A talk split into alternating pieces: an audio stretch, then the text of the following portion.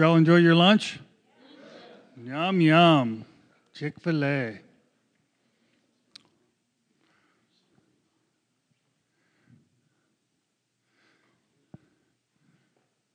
After our session, we're going to have uh, another break and we're going to have our, we'll have a raffle to get a free book or two.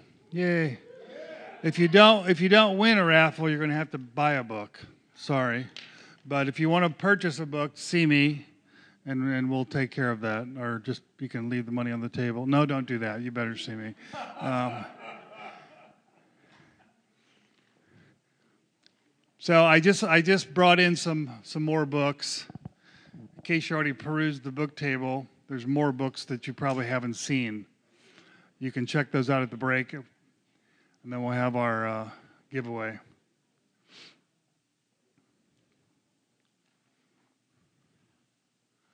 Let's pray together. Father, we thank you for this food uh, that you provided. We thank you for what we've learned so far today. We ask now, Lord, that you continue to minister to us through your people. Uh, we thank you for David and Heather and their uh, ministry in our lives. We pray that you would anoint them and bless them as they minister to us again today. We ask in your name. Amen. All right, let's give it up for David and Heather Kesselring.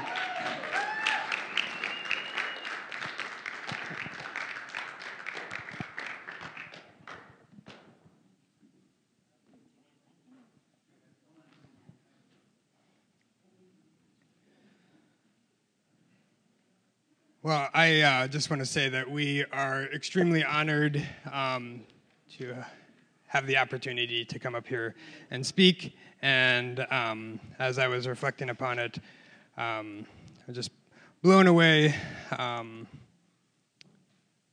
as Heather and I have looked back on our lives and how God has used us in different ways and in different times, in different places um, that He has. He has used us, and our goal today is not to be um, what you might call hospitality experts and teach you guys how to be hospitable. Our goal is to really give testimony to God and what He has done through us. And so um, it's going to be less sermon and more just kind of talking about our lives and how God has um, worked through us and in different ways. And, and hopefully, the goal in that is to encourage each of you um, to use your homes, your spheres of influence to just be open to ministering to others.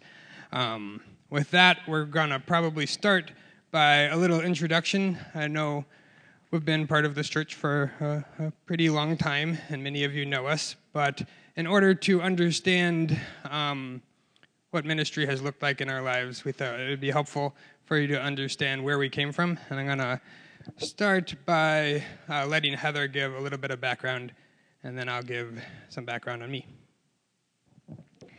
So I just have to say, I kind of going to draw attention to these little figures over here on the right hand corner. David did that so that he would tag which slides we were doing. So I get the little pink girl, and he gets the little blue boy. anyway.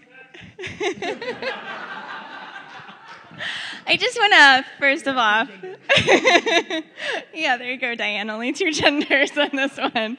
Um, I just want to start off and echo what David said. I just, I hope that as you see us up here, that you actually don't see us up here, that you just see through us and see Jesus. Because I know that each of you, if you were standing up here, would have a testimony to give about what Jesus has done in your life. And whether or not you're a Christian, you have a testimony as to what Jesus has done in your life. Because the scripture tells us that the rain falls on the just and the unjust alike. And so we who have spiritual eyes are able to see that it's Jesus.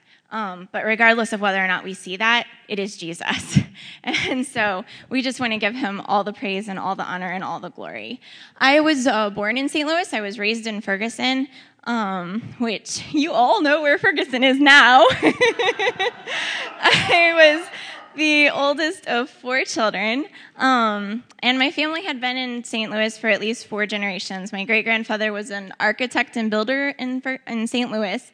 Um, and then I would like to go ahead and move to the next slide because I want to kind of just go back four generations and share some stuff. And as I'm sharing about each of these generations, what I want to do is to kind of paint this backdrop that number one, um, there is a power that each person has to affect so many other people. And you're going to see that just in my little story. Um, and again, if you were up here, I bet you could give so many more examples of that. Um, but I also want to contrast that while each of these people that we're going to talk about were used by God in a very dramatic way, that their stories looked different than the next generation story, than our story has looked. And so all of these stories are just to illustrate what Christ can do through you and in you and what he wants to, and that that is going to look different in each of your lives. Um, the first corner, the left bottom corner, was a lady that we called Aunt Francie. Aunt Francie was my great grandmother's best friend. And when um, this was during the Depression, when my great grandmother who had opened a restaurant in order to, oh, restaurant, had opened a place to feed people um, in order to feed her children. So basically, after the lunch hour, the workers came through and had paid for their meals. Whatever was left over, that's what she fed her family. Um, when she got pregnant with her third child, she confided in my Aunt Francie, uh, that she wasn't going to be able to keep this child. They couldn't afford it. And my Aunt Francie said, Oh, yes, you are. You're going to have that baby, and I will raise her for you. Um, so my great grandmother Ruth had Carol, the next picture, the um, lady with the bun facing that way, and my aunt Francie raised Carol. They, um, Uncle Bob and Aunt Francie, actually ended up not being able to have children of their own, and so this was their only daughter and my grandfather's sister. And they sent her to a dance school in New York and um, were very involved in her life. The cool part of that is that my grandfather got to watch this happen in his life, and whether or not he was aware of it at the time, that was impacting his life. So he ended up taking care of my Aunt Francie in her later years. He was the one that um, cared for her and as after she couldn't care for herself. Uncle Bob had died, and um, he took care of her until she passed away.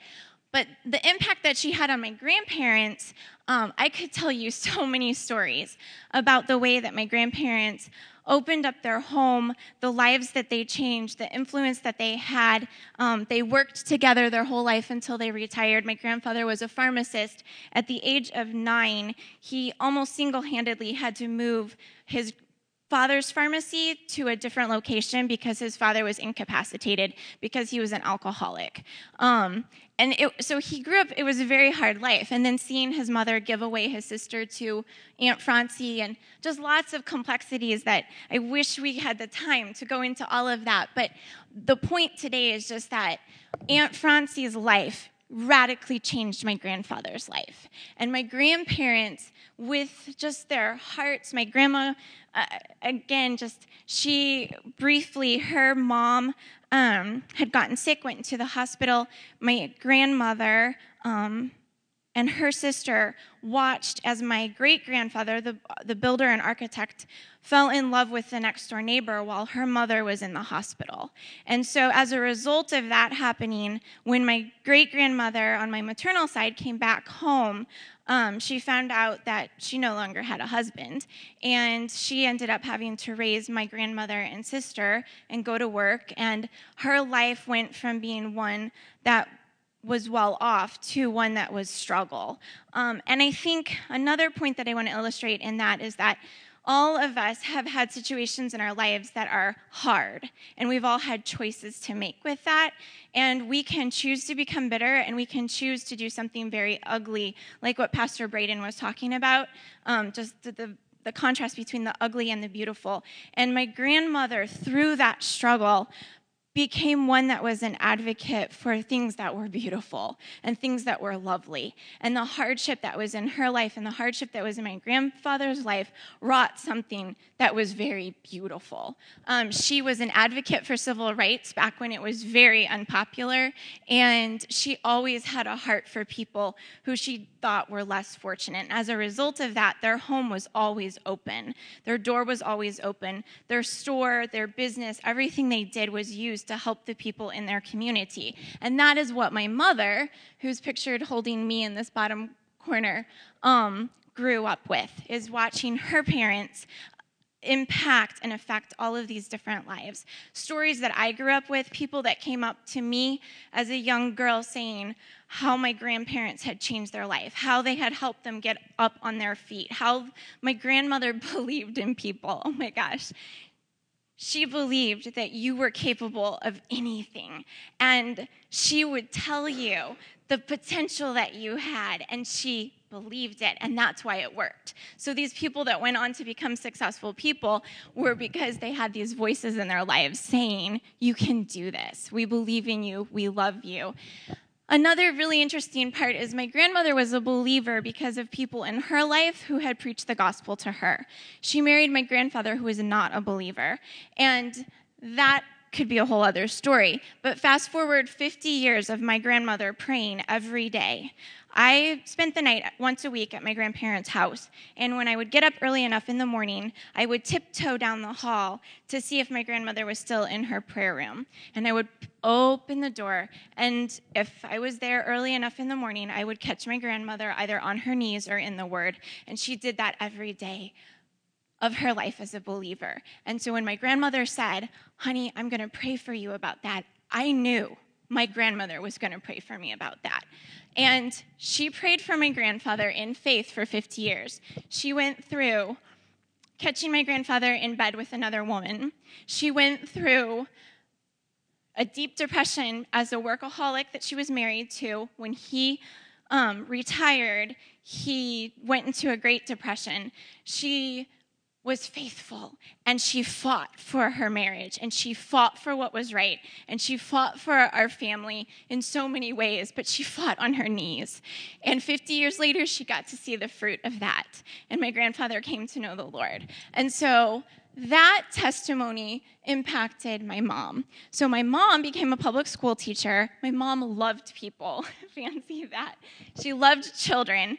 And she, when she had me, she, um, she, we, I, she was had me enrolled in a private school and then found out about homeschooling and it just fit. I mean she she really just wanted me to be home. She wanted to educate me. She wanted to be hugely a part of my life. And so um, she was just she was very involved. So she quit teaching. She had me. We're in a neighborhood in ferguson. There's 28 kids in our neighborhood and our doors were constantly open. So i grew up in this environment where neighbors were in and out all the time weekends, evenings, summer times, not unusual for there to be an average of 13 kids running in and out of the house. My mom wiping snotty noses, giving hugs, feeding them meals, loving on them, and sharing the gospel. And that was the environment that I grew up in.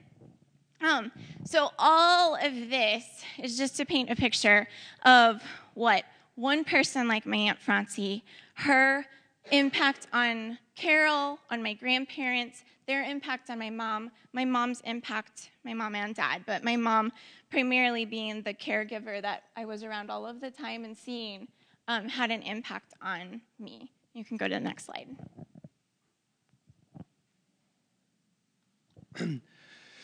So, my background uh, is a little different than Heather's. Um, I grew up in a Christian home. I was homeschooled also um, in a fairly large family. We had five of us. Um, but I can't look back uh, four generations and see uh, the kind of chain uh, ripple effect that Heather identified. Um, apart from my parents, my extended family was somewhat distant, um, didn't strike me uh, or make a, a big impression on me as being particularly hospitable. So that might be a position that many of you are in, where you look back at your own upbringing and you say, I don't have any of that experience to rely on. Well, my parents didn't really either, so um, there's an opportunity to, to begin anew. Um, my parents uh, did a lot of things uh, very well, and one of the things they did very well is uh, impress upon us that we had um, an open door. We had a place that was welcoming of the stranger, of the new person. When uh, I was in high school um, and began taking college classes, and then later in college, I knew that I could, um, at any larger family gathering, bring anybody who I wanted home, um, even without telling them. And my mom would like instantly make friends with that person, and uh, she was really, really good at meeting people. Um, so um, that was a really great experience. That being said, we didn't have, and we lived out in the country, we didn't have a lot of in and out, we didn't have long term guests. So there are things that were different in my family, uh, certainly than they are in Heather and I's lives. Um, but what I did see is not only my own uh, personal family, but the, the influence of others in my life. Uh, one family in particular that really, really impressed me growing up was the Aikens, and I know many of you know the Aikens. I was very close to the Aikens. Perry was uh, one of my best friends. I spent a lot of time there, and especially going to Missouri Baptist and living so close to the Aikens, I knew that I could always go over to their house, and I didn't have to call and make an appointment. I could just show up, and they would even feed me. It was great. I mean, and um, when Heather and I got married, um, they were a big role model for us in terms of how we defined what hospitality would look like in our marriage. Um, just uh, some quick overviews of who I am. Um, I'm a Christian first. Um, God saved me when I was still a child, and He has taken me through uh, a long and meandering journey. Um, but he has taught me and grown me uh, throughout that. Um, secondly, I'm a homeschooler. I mean, if anything, aside from Christ, has defined my life, it has been that. I'm a, an old school homeschooler, and I think Michelle probably knows what that means. That comes with a lot of baggage. um, but basically, it means I'm really independent, and given the choice between the same or different, I'll choose different. Um, and I think homeschoolers, at least of my generation, that's pretty typical. so um, we have two different people, Heather and I. We fell in love and we got married. And one of the first things, like even before we got married, is uh, in our, our, talks about what our life was going to look like as a new uh, one flesh was just uh, the whole aspect of hospitality and defining that and owning that in our lives. Um, really, I think what we wanted to, to establish right off the bat was that God had given us certain things that we did not deserve. And one of those things um, was a home. I was in graduate school and if you guys have ever been in school, you know school means poor, and poor means apartment. But God, right before we got married, He, uh, through a connection of Heather's, had somebody call her and say, Hey, I got this home I went to rent to you guys. And He threw out a number at us that was like less than we could uh, pay for an apartment. So uh, we ended up with this great big home. Uh, it was big for two people. Um, and we're like, oh my goodness, why did God give us this home? He must have given us this home so that we can share it with others. And we wanted to define our marriage and our um, new formed oneness by an openness to share with others. And uh, the word open is something I'm going to come back to because I think uh, openness is really critical to hospitality. Um, openness will lead to opportunity because God is looking for people who are open to uh, letting Him work through them. Um, but I, I, think one of the things that we did um, right, and again, not by our own uh, wisdom, but just God working through us. Is not only were we open, but we were also active in creating community around us. So, um, our well, my older brother's wife, her mother, passed away when we were still very newly married, and so we got very involved in their families' lives, helping care for the younger siblings. We were involved in my siblings' lives, and we started um, uh, hosting holidays because we were the family with the house. and um, ever since then, it, it's kind of led to one thing after another, which we will get to more. But uh, I think this is Heather's slide. Um, so yeah, we were because we're going to talk a lot more about just being involved in families' lives and changing children and changing, impacting families. And so I was looking at some statistics, and this just really jumped out at me that the number of children living in single parent homes has nearly doubled since 1960. And even as the total number of American households with children increased by 160,000, the number of two parent households has decreased by 1.2 million. Um, today, one third of American children, which is a total of 15 million, are being raised without a father. Nearly 5 million more children live without a mother. Can go to the next slide? So, I'm going to share with you about a little girl named Lauren. Um, thanks, sorry. And I'm going to try to get through this without bawling my eyes out. Um,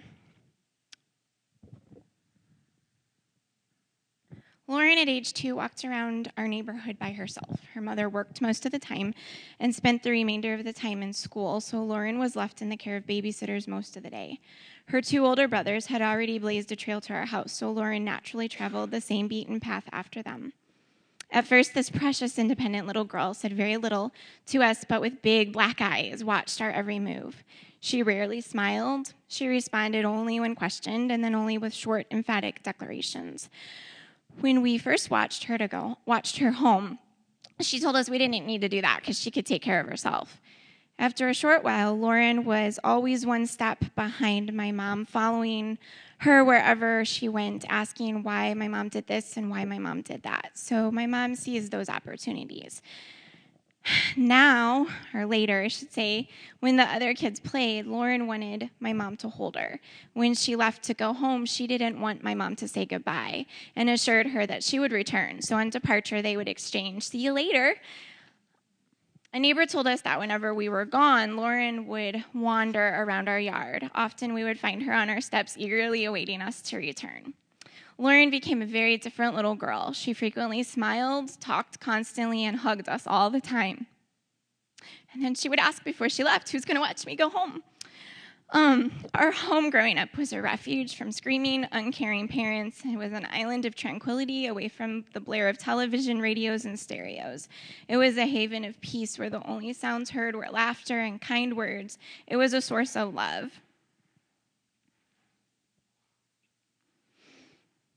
One day, when um, my mom was walking in her bedroom. She turned around, she had plush carpet, and saw that Lauren was placing her feet exactly in each of the footprints that my mom had left.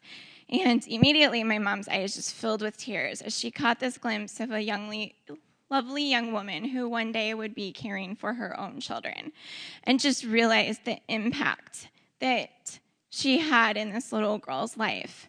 Um, and she often taught us in that and other similar situations that there are no accidents in God's kingdom, that nothing is left to chance.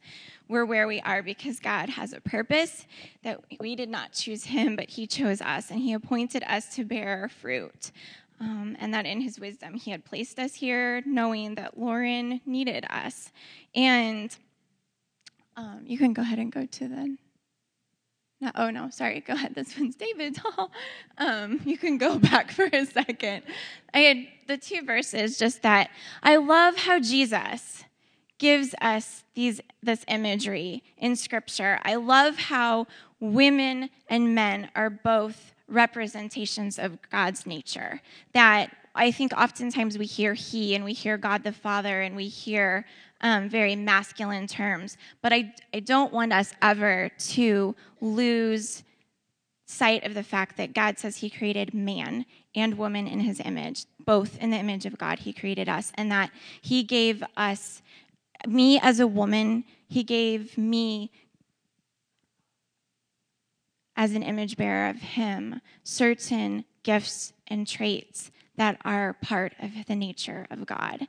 And he gave men certain gifts and traits that are part of the nature of God. And there's overlap. And um, but I love that he gives us these verses and talks about, as one whom his mother comforts, so I will comfort you. He talks about gathering us up as a mother gathers her chicks. He talks about being like a, a nursing mother to her babe. And then he says that he is also a father to the fatherless and protector. So somebody that's strong. So there's this imagery of strength and compassion and care and nurture. And I, I just love that. And I, I think that it's important for all of us to remember in this room that we are to bear that image in the same way that our Father has borne his image to us, that we are image bearers and to be fathers to the fatherless and mothers to the motherless.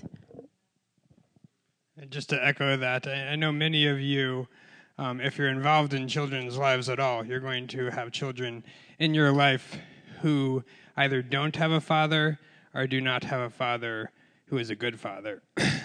and, uh, as such, you can ha- have an opportunity as men to be fathers, to be examples of good fathers to those children, as women to be mothers and good mothers to them. So the next slide is just really a reminder that uh, Heather and I have to uh, speak to ourselves, preach to ourselves occasionally. Um, just that people are people and not projects, especially when you get a particularly interesting person or project involved in your life, it can be easy to, to look at a particular child, like there's children in our lives right now who we know do not know Christ. And uh, they're very involved in our lives. They're over at our house all the time. We have the opportunity to share the gospel with them. But recognizing that we love them because they are people and not because they are uh, a project, not because the goal is to win a soul to Christ. The goal is to win their souls to Christ. And um, I say we have to remind ourselves of this because it can be something that's easily forgotten for people who like projects. And um, um, another piece of this is just that hospitality is not uh, an environment. I think it's easy for many of us to hear the word hospitality and they think, oh, I got to have somebody over for dinner and I have to clean up the place and I have to make a fancy dinner and probably get out my china. Now, I know many of you have come over to our house, and if you have, you've probably eaten on china because we like that sort of thing, but it is not because that defines hospitality. Hospitality is an attitude, it's an attitude of openness and welcomeness. It's saying, You, as a stranger, are important to me just as if you are my brother or my sister. so, what's that? Paper plates. I mean, yep. If that's normal, that's great. It is normal for us to eat on China, so that's why you guys get to eat on China. There's nothing special about it. Um, let's see, attitude. Oh, and then the last part of that is um, I'm sure some of you will be challenged walking away from here to um, be more hospitable, perhaps.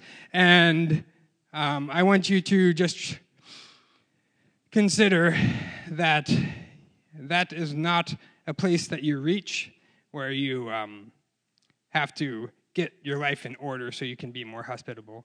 Hospitality is um, really just a posture of openness towards others uh, a welcomeness for them to join you in your life. And that can occur now. If you have also been to our house, you also know that there are many unfinished projects at our house. Many of them that should prevent us from having people over.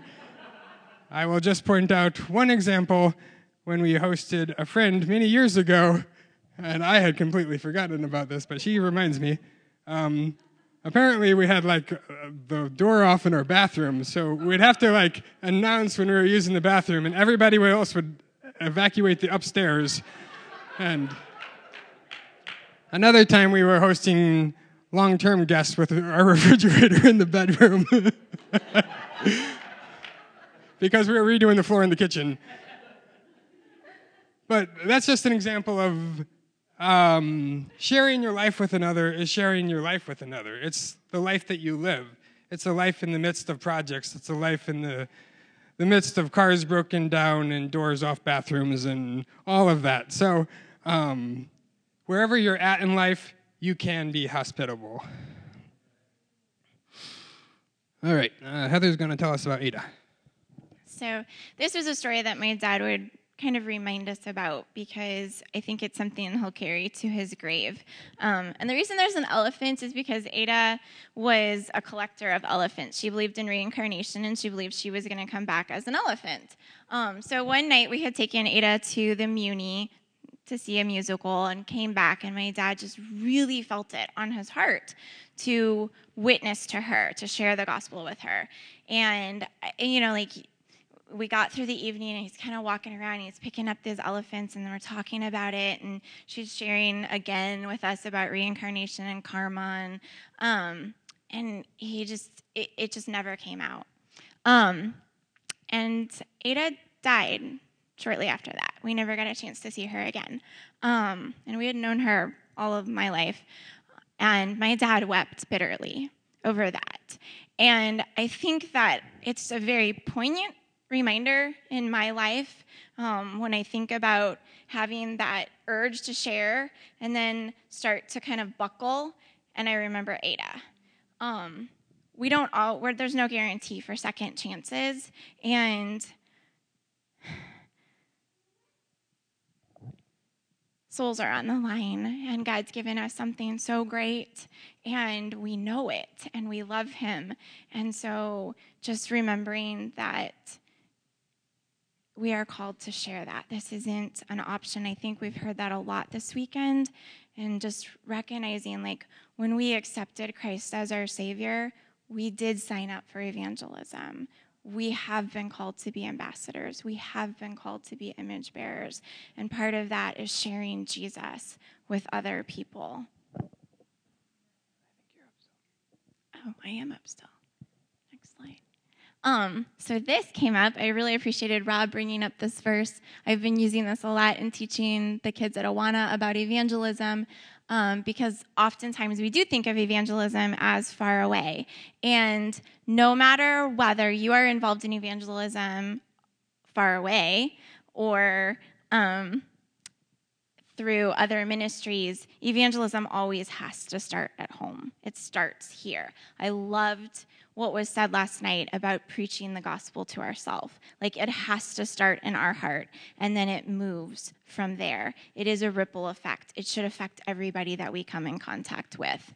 You all, every one of you, Madison, Haley, all the adults, no matter your age, no matter where you are in life, you have so many connections. You have a circle of influence. And what I like to talk to the kids about is that sometimes we think about, I always want to include church in this Venn diagram because um, we think of people that go to church as being Christians. But I know all of us are here at Liberty. When I talk to kids about this, they're in a lot of different churches. And so the point is that we go to church to learn about God people who are in church doesn't mean that we're saved. It doesn't mean that we have our life together. It doesn't mean a lot of things that we assume.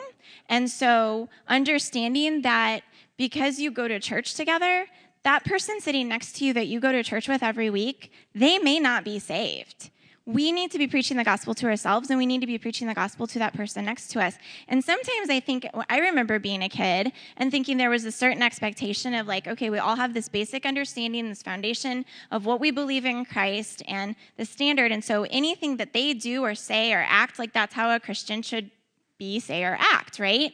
But not necessarily so. I mean, we have our standard, which is Christ. And when our brother, or maybe not our brother, or our sister, or maybe not our sister, is not glorifying Christ or is acting in a way that isn't producing fruit, maybe they need the gospel. So there's people in your church, there's people in your work, people in your school, people in your family, people in your neighborhood. And then I think I've talked to you guys about this before, but there's so many opportunities, kids, for you to be able to evangelize and things that you can do that are going to impact your community and you can get people involved in your neighborhood in effectively evangelizing to people who are next to you and to the world through organizations like compassion or and that's something that i feel like growing up was just and something that i guess we'll talk about actually later when we talk about incorporating our kids in ministry. But um yeah i'm going to save that for later. I am still up. Okay. So three slides in a row. Um so i'm going to go ahead and share a few more stories with you in terms of evangelism. I like stories. I don't know. I just I think they're great because these are things that actually happened in real space and time and history, and they're encouraging and inspiring. Um, home as a place of evangelism, starting here, and just recognizing that you may not change the world, but you can really and truly forever change individuals worlds, their lives. Um, the first story I'm going to tell you about actually was a boy that my mom, so she had grown up with this girl who was a friend of hers, and this girl had a boy named Daniel. And um, my mom was Daniel's godparent. And so she took it seriously to witness to Daniel. And she would share the gospel with him. She gave him his first Bible. She witnessed to him. She prayed for him. And at one point, he was a teenager, moved out of the home, wrote my mom a letter and said, Aunt Candy, please don't talk to me about Jesus anymore. And so my mom, okay, so she honored that, and um, but she continued to pray for him regularly. We prayed for Daniel, and I guess it was about 20 years later, he had married a woman whose mother was homeschooling, and he was over at her house and was watching a homeschooling seminar that his mother in law had on. And he looks at the woman and he goes, That's my Aunt Candy. And she goes, Oh, no, honey, it's not. You don't know this woman. You would not know this woman. And he's like, no, that's Aunt Candy. I want to talk to her. So she gave him the, gave him the contact information, and he contacted my mom, and he said, I have been wanting to get in touch with you for years. Thank you so much for praying for me. Thank you for sharing the gospel with me. I came to know the Lord. And I think the cool part about this is there are going to be, I mean, stories that we're going to share of people that we don't know what happened. From all intents and purposes, they have walked away from what we have offered.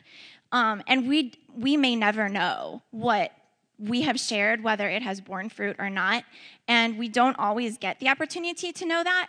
But I think it was really neat that God allowed him to come back into my mom's life and to be able to share that that seed that she had planted bore fruit. Because it's encouraging to all of us to be able to hear the testimony that God's word does not return void, that we can step out in faith and we can share. And sometimes we're going to see the fruit of that, and sometimes we may not. But we can stand on the truth of God's word, that his word is not going to return void. Um, and then the next story is about a little girl named Sarah. And Sarah, I've shared a little bit about before, but Sarah lived in our neighborhood. She moved into our neighborhood when I was like five or six years old.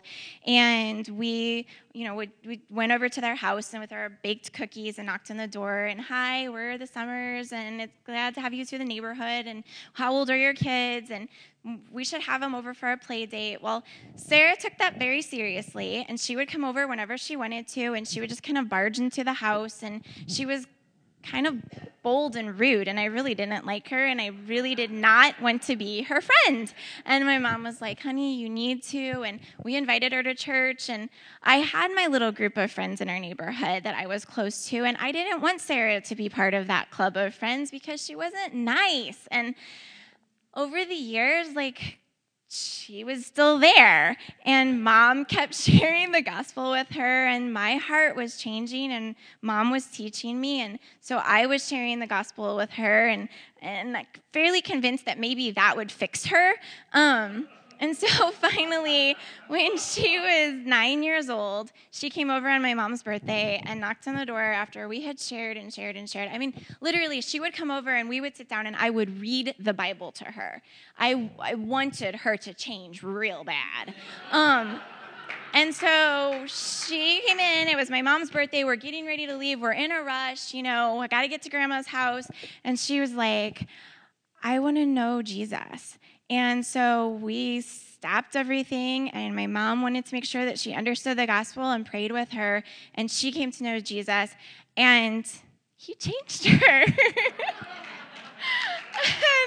it was so cool though. This girl came out of a family of darkness, and I am talking deep darkness. I the stuff I, when I share the story of Sarah with my kids in TNT, I'm basically like, I can't tell you about her family because it's X-rated, but that's what God saved her from, and is still. We were texting today on the way over here. She's having a dinner party, and she was asking me questions about how to serve certain stuff, and I'm like she's the person that I go to when there is a crisis. She prays for me, and she has been my closest friend. And so, for God to take this little annoying, obnoxious girl and change her, I mean, I was probably a little annoying and obnoxious too. I'm not saying, but, um, and to bring us to a point where we have this relationship where He's transformed her life, and not only transformed her life, but is using her to witness and minister in this deep, dark, ugly, awful family, it's it's the ripple effect. It's the power of one. This is the this is the potential that if some of you haven't figured out yet that you have. You have so much potential to change lives. And I could go on and on about stories of how God has used Sarah. Um, little boy named Michael in our neighborhood that I was able to. When I got saved, I got saved at five. I was lying in bed, and my parents had been obviously giving me the gospel for ever. And I'm lying in bed and I'm thinking about eternity and I'm thinking about all of these concepts that are hurting my brain. And I am thinking about what Jesus did for me and thinking about who I am and realizing like I am a sinner who needs a savior and i got up and knocked on my parents bedroom door and I, they prayed with me and i came to know the lord then. I got baptized a few years later.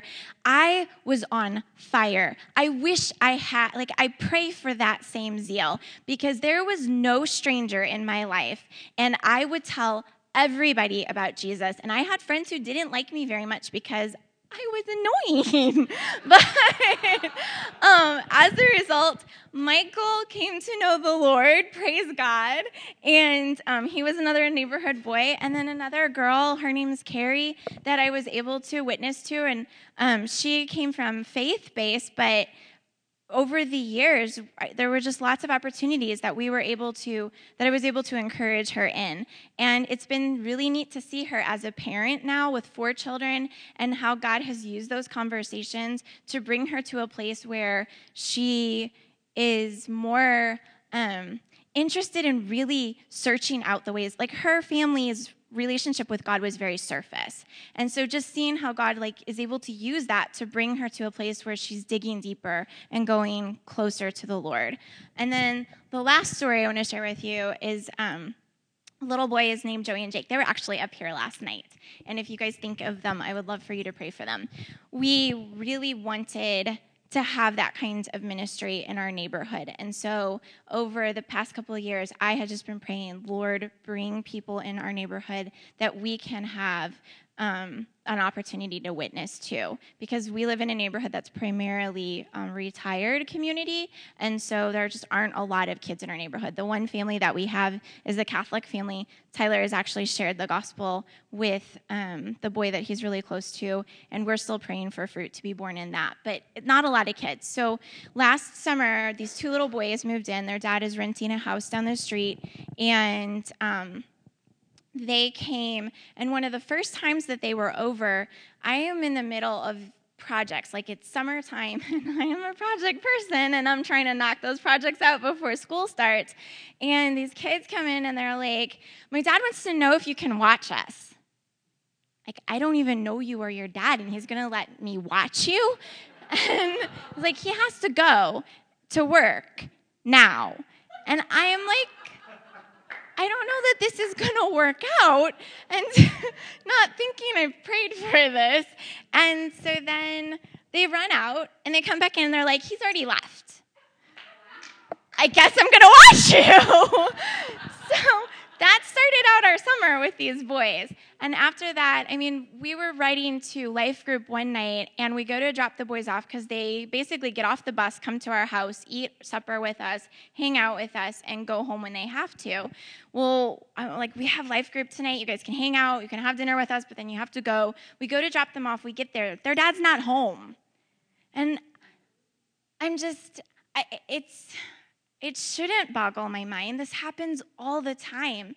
But these boys have a mother who's not in the picture, have a father who doesn't care about them, and they are eager. They are so eager to learn everything. And so, praise God, we prayed that they would be able to come to Awana with us. We're taking them to Awana every week. They've come to church a couple of times, which is really cool. Um, and just trying to take the opportunities to be able to witness to them as we can. The first night we were at Awana, um, Jake goes in to class, and he I go to pick the kids up, and Jake comes out with his Awana book and goes, oh, Look, Miss Heather, I've got my very own Bible. like, I don't have the heart to tell this kid that's not a Bible. so I talked to the Awana people. I'm like, Can we get this kid a Bible? So we were able to get them both Bibles. But, like, that's just how eager they are. I mean, they. I'm, I'm praising Jesus. So every opportunity that their father is not present and they're in our home is a blessing. Um, it's hard, but it's a blessing.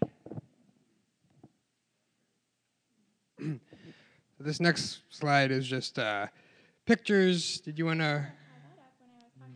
Yeah. So really quick, the um. so Sarah and Andrew are up there with she's with her husband, and again talking about the cool story. She married a believer, and he's the only believer in his family, and they're all a mess. His siblings and mom. And anyway, yeah, I'm so 20 years from now, I'm going to be sharing amazing thing that things that God has done in both of their families. Um, down here, where the kids are all around the screen, David's teaching the neighbors robotics. And I think kind of like just the pool and the different things that we have is just to illustrate that like whatever God's given you, like use it.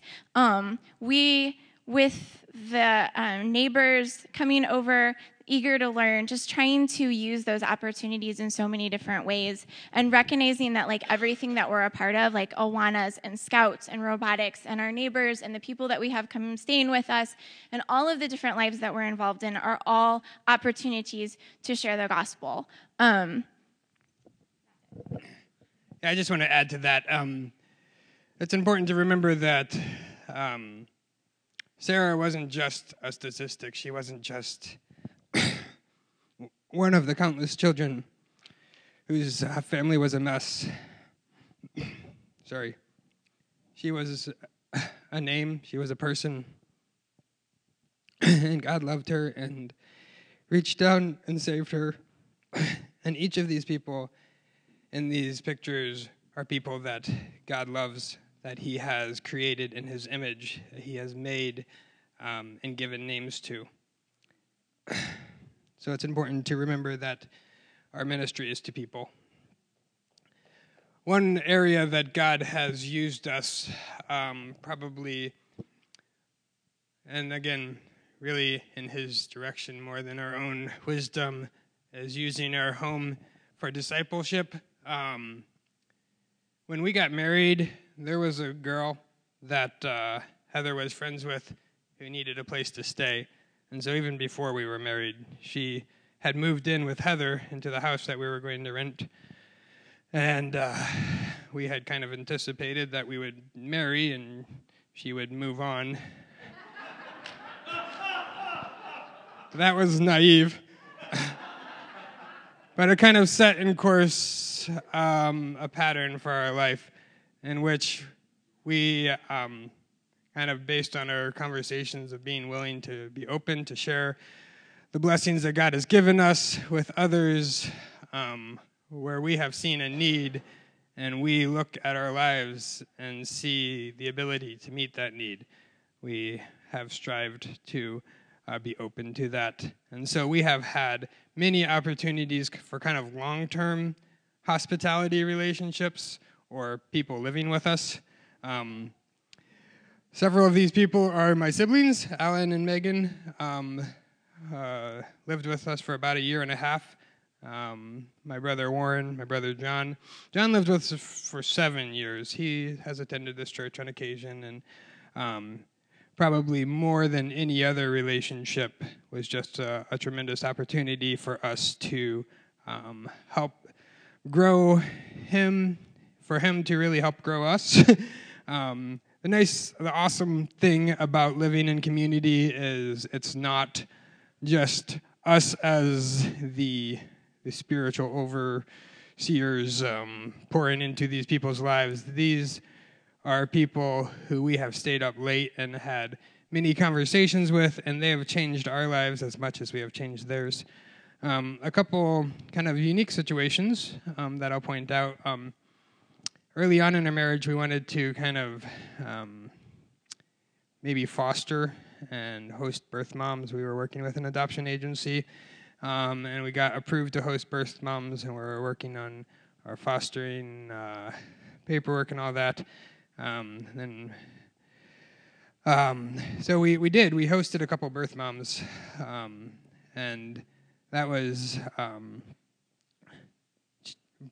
some of our first exposure to kind of the the brokenness um, that these people are coming out of. Coming from a homeschool uh, Christian conservative family. Um, we were very sheltered and didn't see a lot of the the, the really the brokenness, the destruction, the death that sin uh, rots in people's lives, and um, so we hosted some moms. Uh, really, those were just for weeks or months, and um, it was an opportunity for us to pour into them. But um, uh, another another similar but uh, different kind of short-term discipleship opportunity was the hosting of Takaki.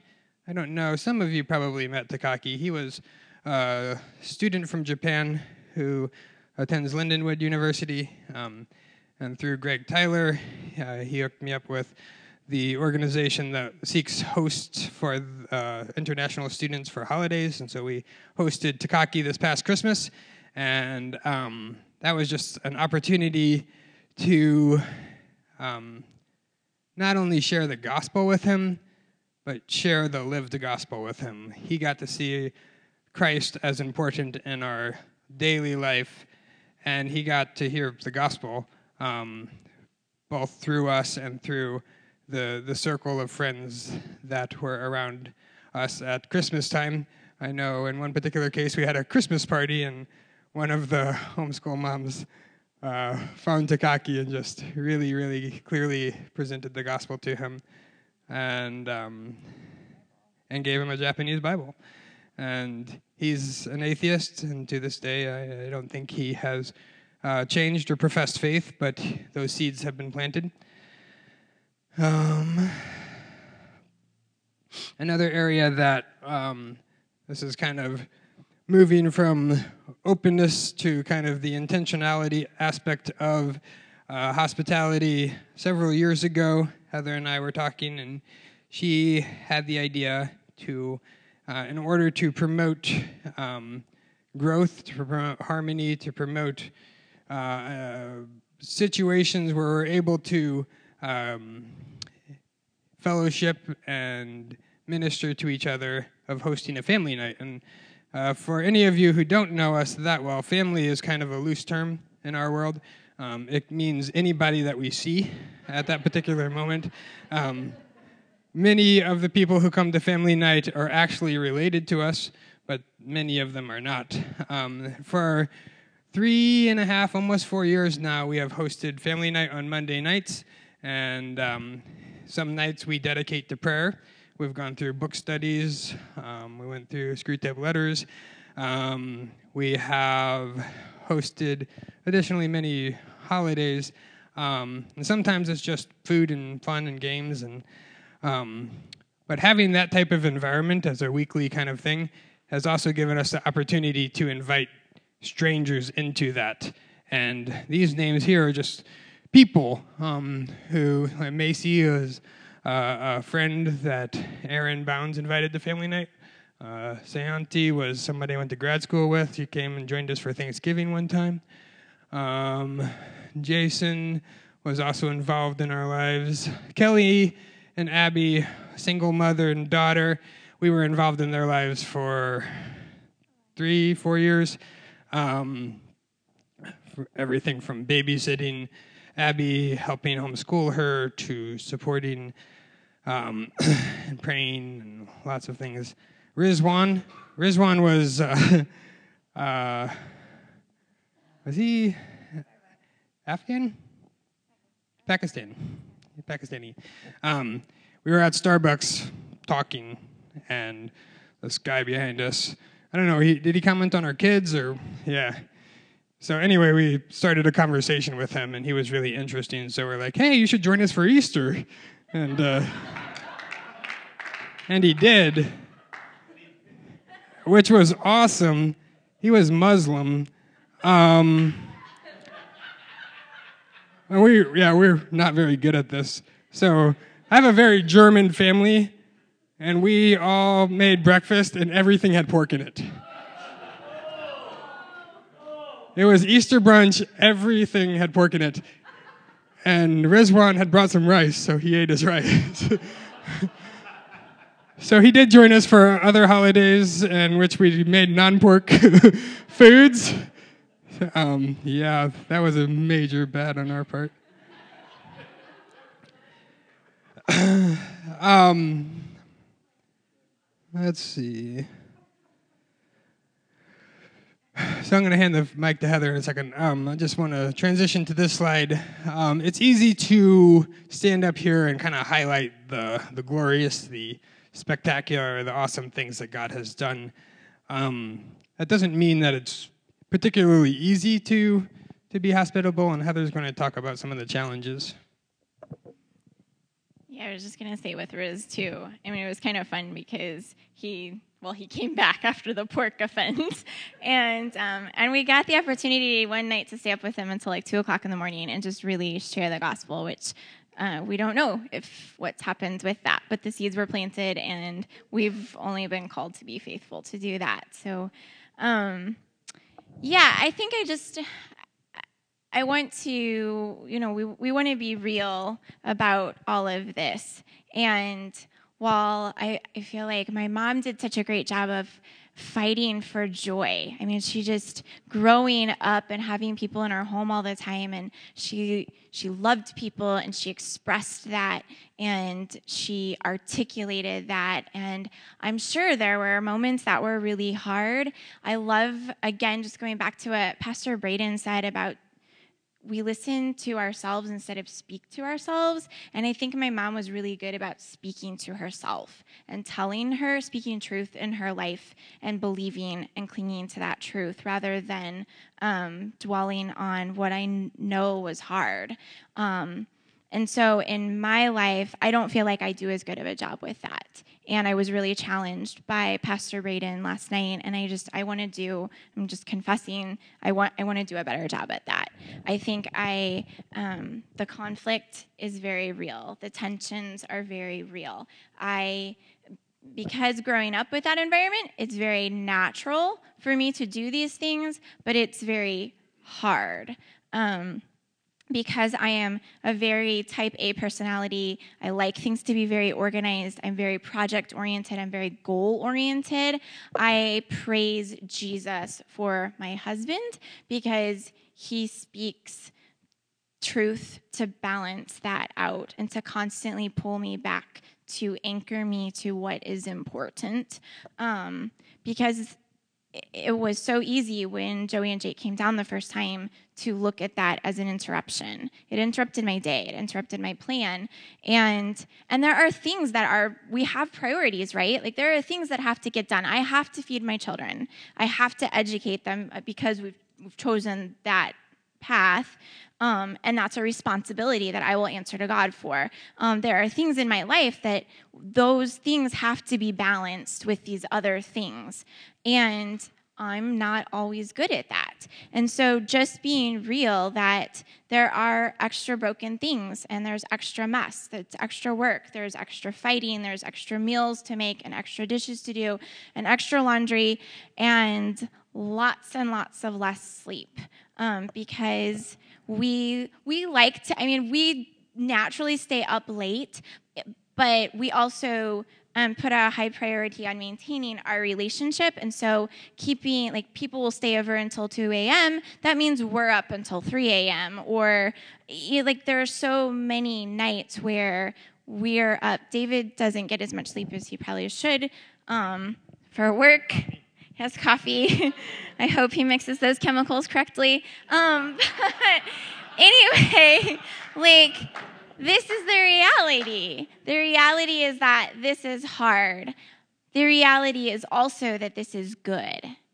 This is a good thing. The reality is that even though it's hard, and even though there is this extra, that this is good, and there can be joy in this. And so, um, so that tension of fighting for orderliness and organization because I think more clearly and I think I'm happier. and recognizing that all of these interruptions are divine appointments by God.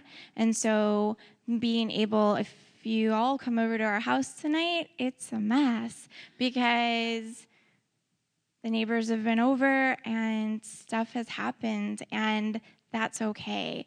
And so a lot of our marriage has been me having to let go of what my personality prefers and trying to rest in what I intellectually know is good and best.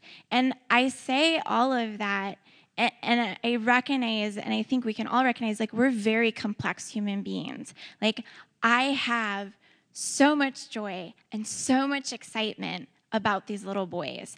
I love having people over.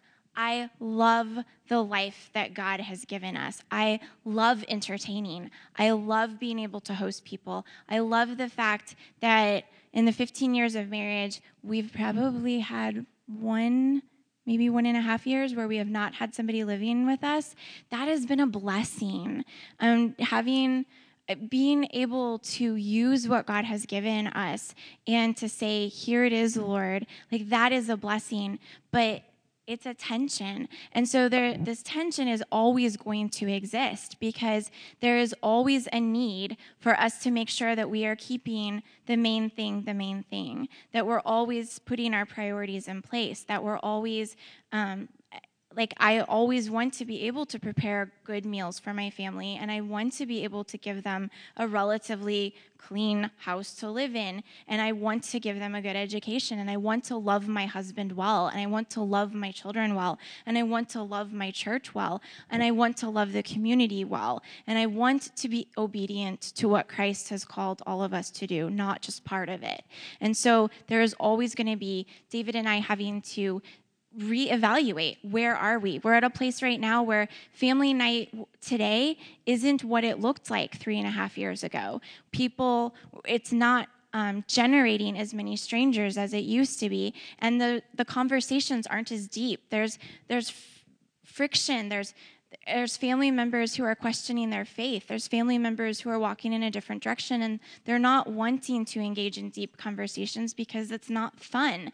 And so trying to figure out like how do we still maintain that posture of openness and not look like we're shutting them out but recognizing this isn't meeting what it used to. We want to bring people into our house that want to know jesus that we can preach the gospel to and our time is limited. There's only 24 hours in a day and our you know like uh, those questions are very real questions and they have to be answered and they have to be dealt with and those tensions are always going to exist because the seasons of our life are constantly changing. Um, And so I would just encourage all of you as you're moving forward never stop asking those questions. Never stop reevaluating like what is the best that god has for you? Because sometimes a good thing isn't the best thing. And um, and yet he's still always calling us to have joy and to preach his name and to be involved in our community and to see the mission field for what it is. And so um, i think you were going to comment also.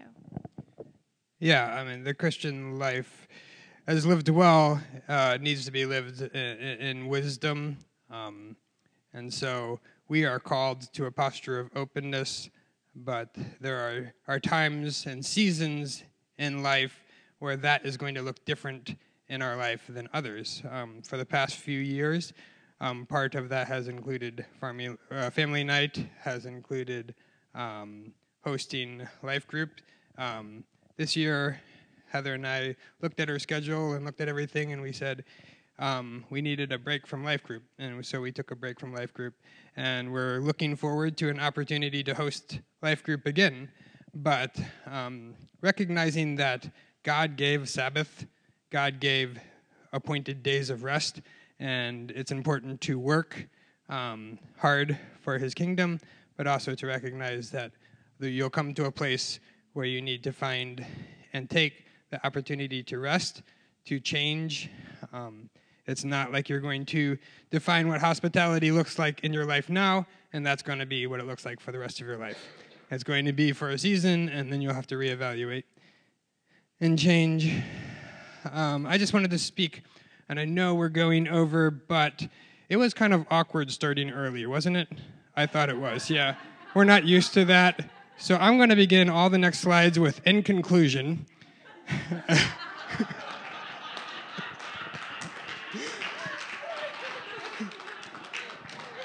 There's not that many more.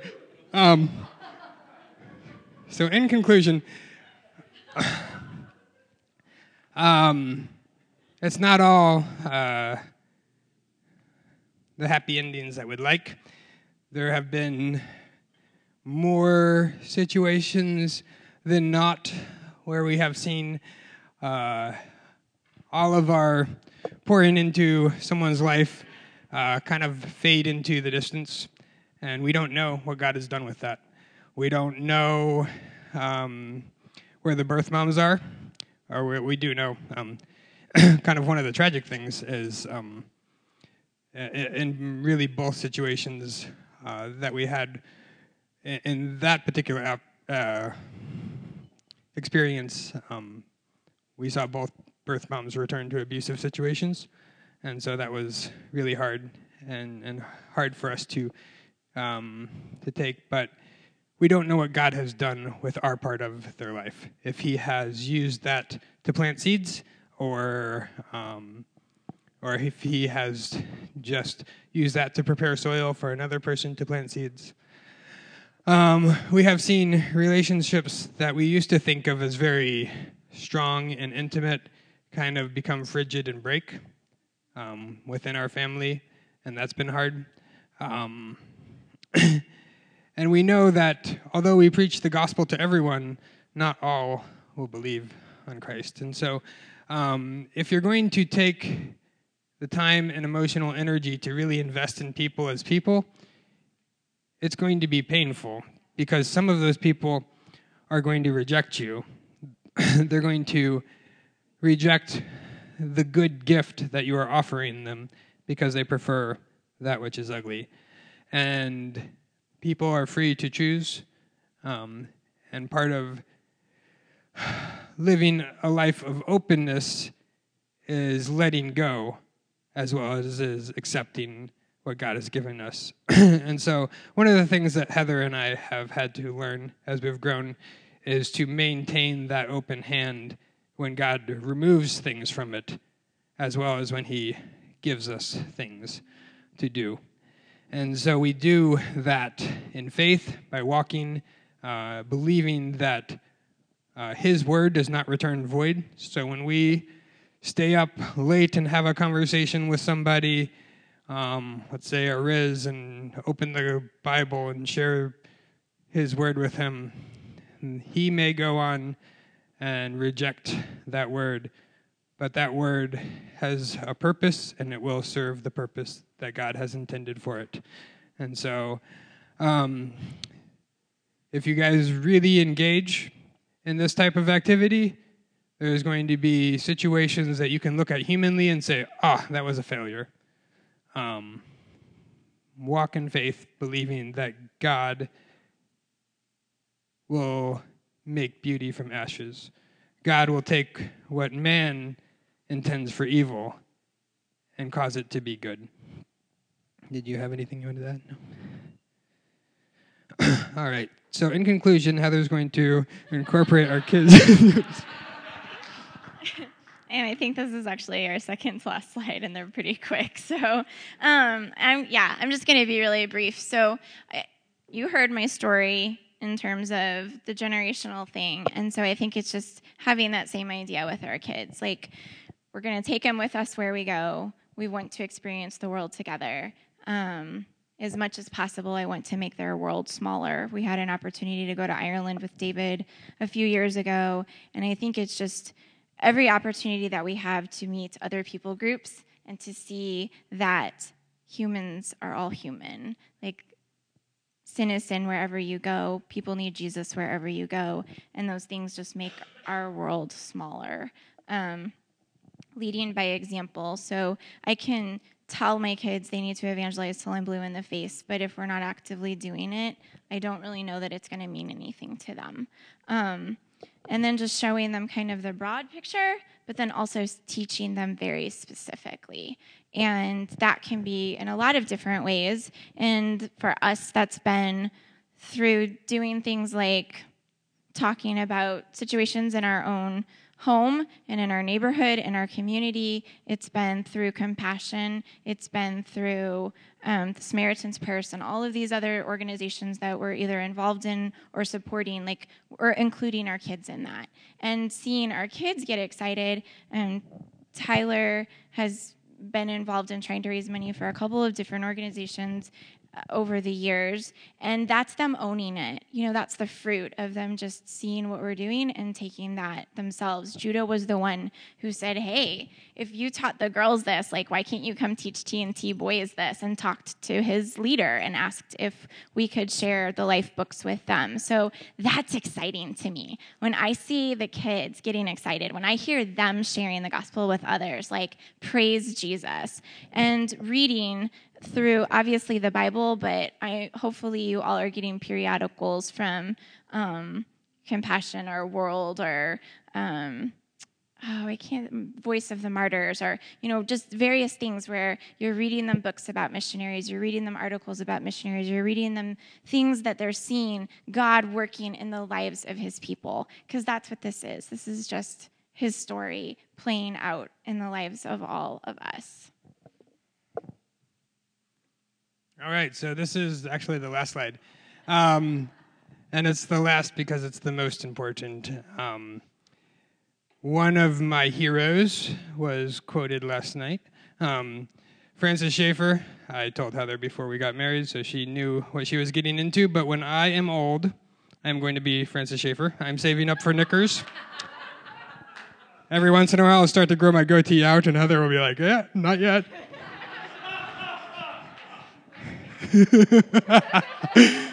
no, Francis Schaeffer is awesome. Um, uh, if you guys haven't uh, don't know anything about him, I loved uh, Christian Manifesto. I read it in college as part of one of my classes. Um, but then I found on uh, the Covenant website, Jerram Barrs had done a class on the life of Francis Schaeffer, and I think by mistake they must have put all the MP3s on the website so you could listen to them for free so don't tell anyone. but I was able to listen through that, and he just had an amazing ministry. Um, I loved his relationship with Edith. And uh, one of the things that really struck me and kind of defined our life as much as anything else was just his approach to ministry. So he, he um, after being a pastor over here and doing the Presbyterian thing, he moved to the Alps and he bought a home and had a little farm. And he and his wife um, didn't advertise or anything. They would just pray that God would send somebody that needed their ministry to their home. And then that person would show up, and then they would minister to them, and they would live life together for a season, and then that person would be healed and move on. and that's kind of been um, one of the, the the models that we have tried to emulate when we find ourselves looking around at our spare bedroom or whatever and thinking, you know what, we're ready for another opportunity. We pray that God would send somebody, and He does. Um, whether it's through Greg Tyler mentioning that there's some international students who need a host, or some family member who is going through trouble. We had uh, our babysitter um, in a conversation just expressed that she needed to move out of her home for a particular reason. And Heather was like, Well, you are welcome to move in with us. And she lived with us for a year and a half. Uh, we saw God do tremendous things in her life during that time.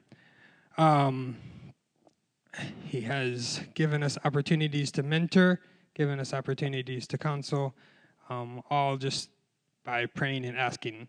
And so that is really, more than anything else, what I would ask each of you to walk away from this session and do.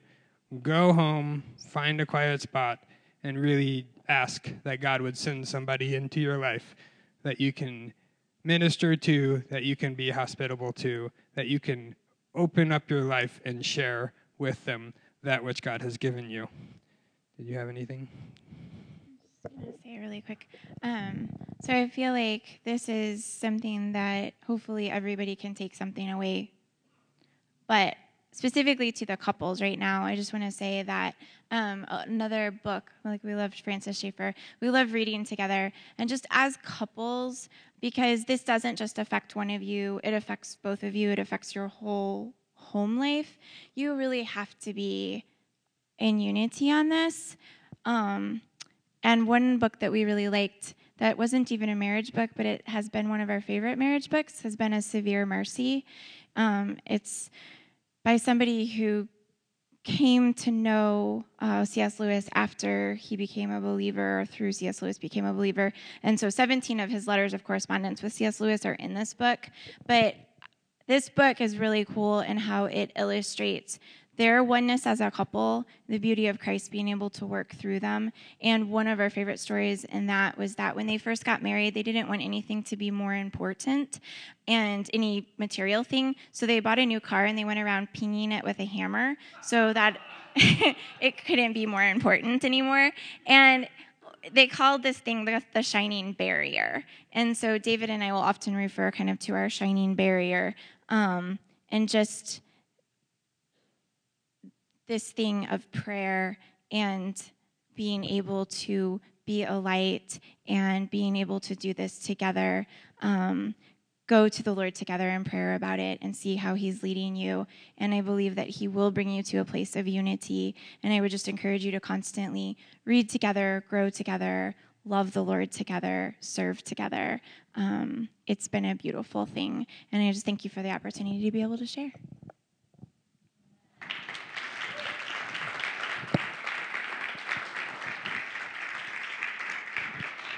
In, in conclusion, in conclusion, Heather, don't leave. We're going to pray for uh, David and Heather.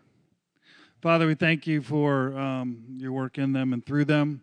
We thank you for the lives they have touched and that they are touching, including our own. We do pray, Lord, for uh, the, the things that the hard things they've shared today about some family situations, and we don't know details, God, but but you know all things. I pray that you would um, just continue to instruct them, guide them, encourage them. I pray that they would not lose heart, even um, though some may not hear. Uh, Lord, the, the truth is the truth, whether anyone hears it or not. I pray that they would be uh, comforted and encouraged and built up by you. Uh, we just thank you for their witness. In Jesus' name we pray. Amen. Love you guys. Thank you. Good job. All right, we're going to take a quick break. Uh,